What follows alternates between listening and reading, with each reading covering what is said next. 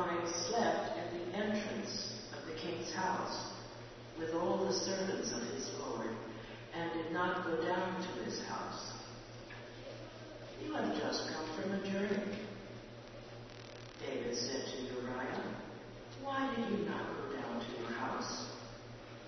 Uriah said to David, The ark and Israel and Judah remain in booths. And my lord Joab and the servants of my lord are camping in the open field. Shall I then go to my house to eat and drink and to lie with my wife? As you live and as your soul lives, I will not do such a thing. Then David said to Uriah, Remain here today also, and tomorrow I will send you back. So Uriah remained in Jerusalem that day. On the next day, David invited him to eat and drink in his presence, and made him drunk. And in the evening he went out to lie on his couch with the servants of his Lord. But he did not go down to his house. In the morning, David wrote the letter to Joab and sent it by the hand of Uriah. Oh. In the letter he wrote, Send Uriah in the forefront of the harvest fighting, and then draw back from him, so that he may be struck down and die. Hear with the Spirit.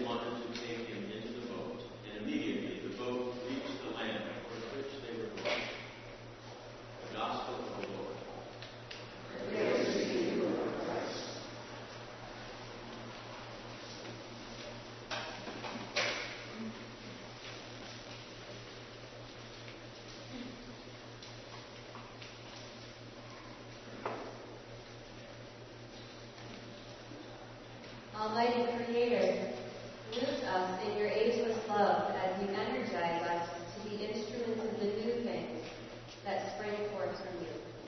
Amen.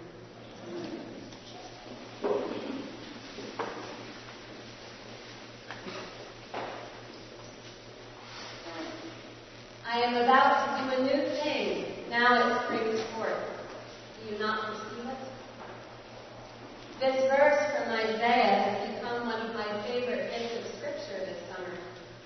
Much of what I am encountering in my life, in the life of others, in the life of Trinity Church, and in the lives highlighted in our scripture could be summed up by this holy one-liner. I am about to do a new thing. Now it springs forth. Do you not perceive it? Now, on a Sunday when you may be as overwhelmed as I am by the depth and wealth and intrigue of the readings we just heard, perhaps it is a bit wasteful of my pulpit time to focus on a Bible verse that is not actually in our lectionary for today. But bear with me.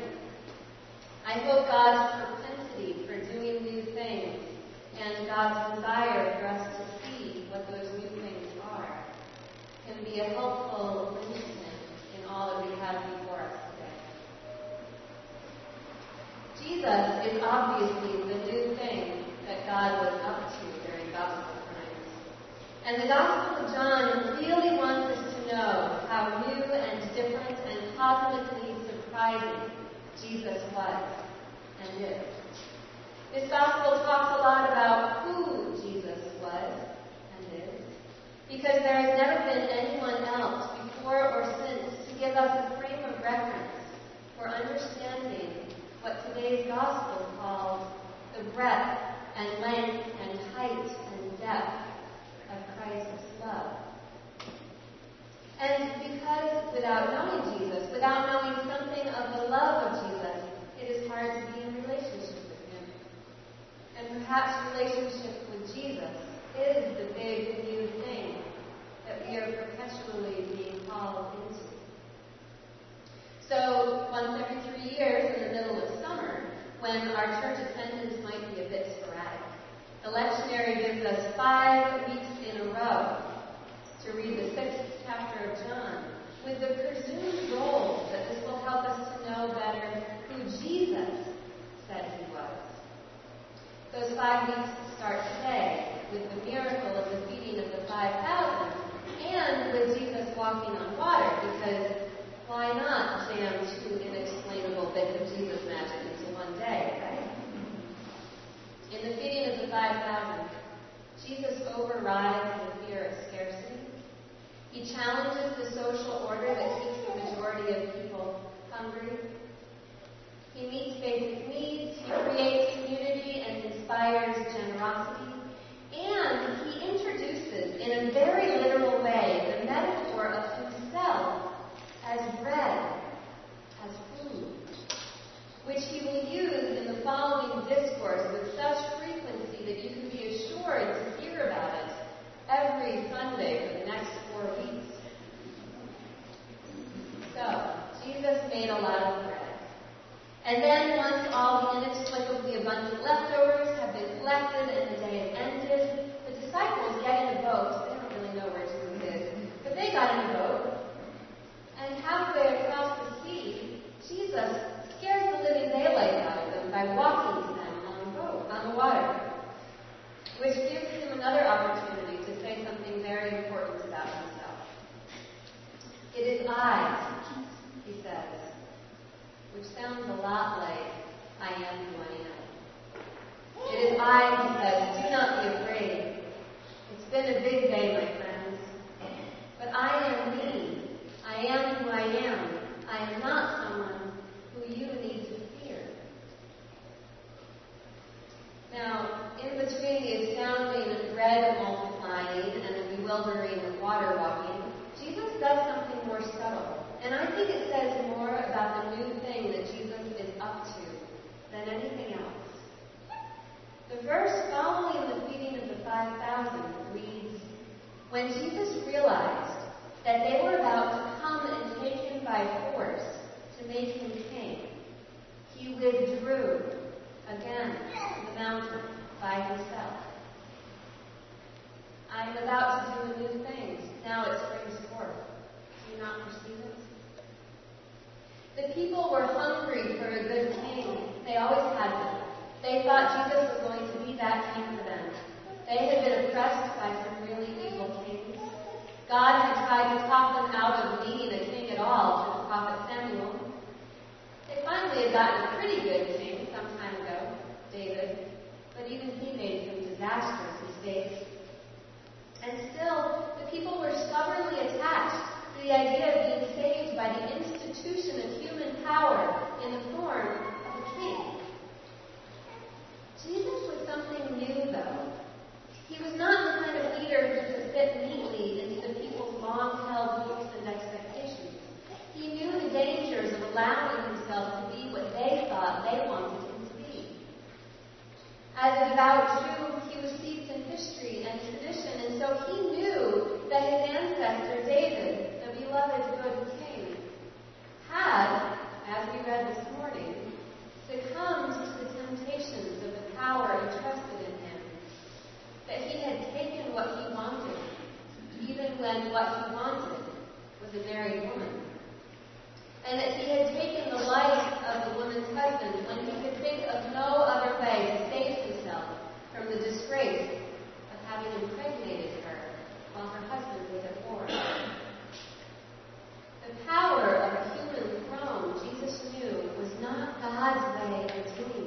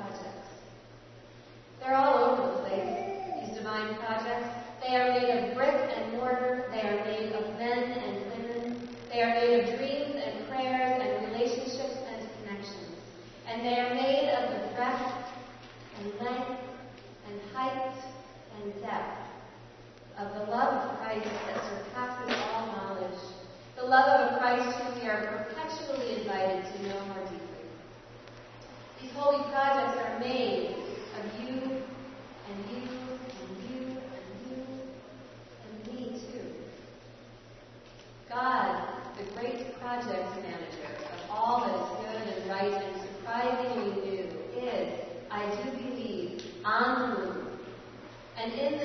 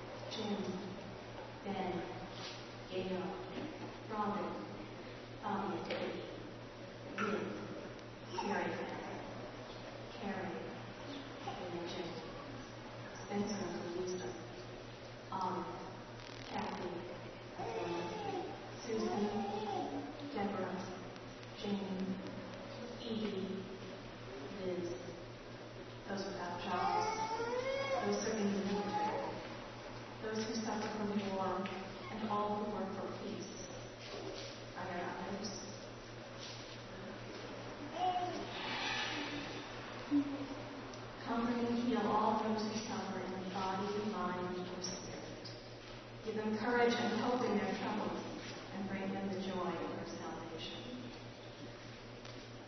Lord, in your mercy.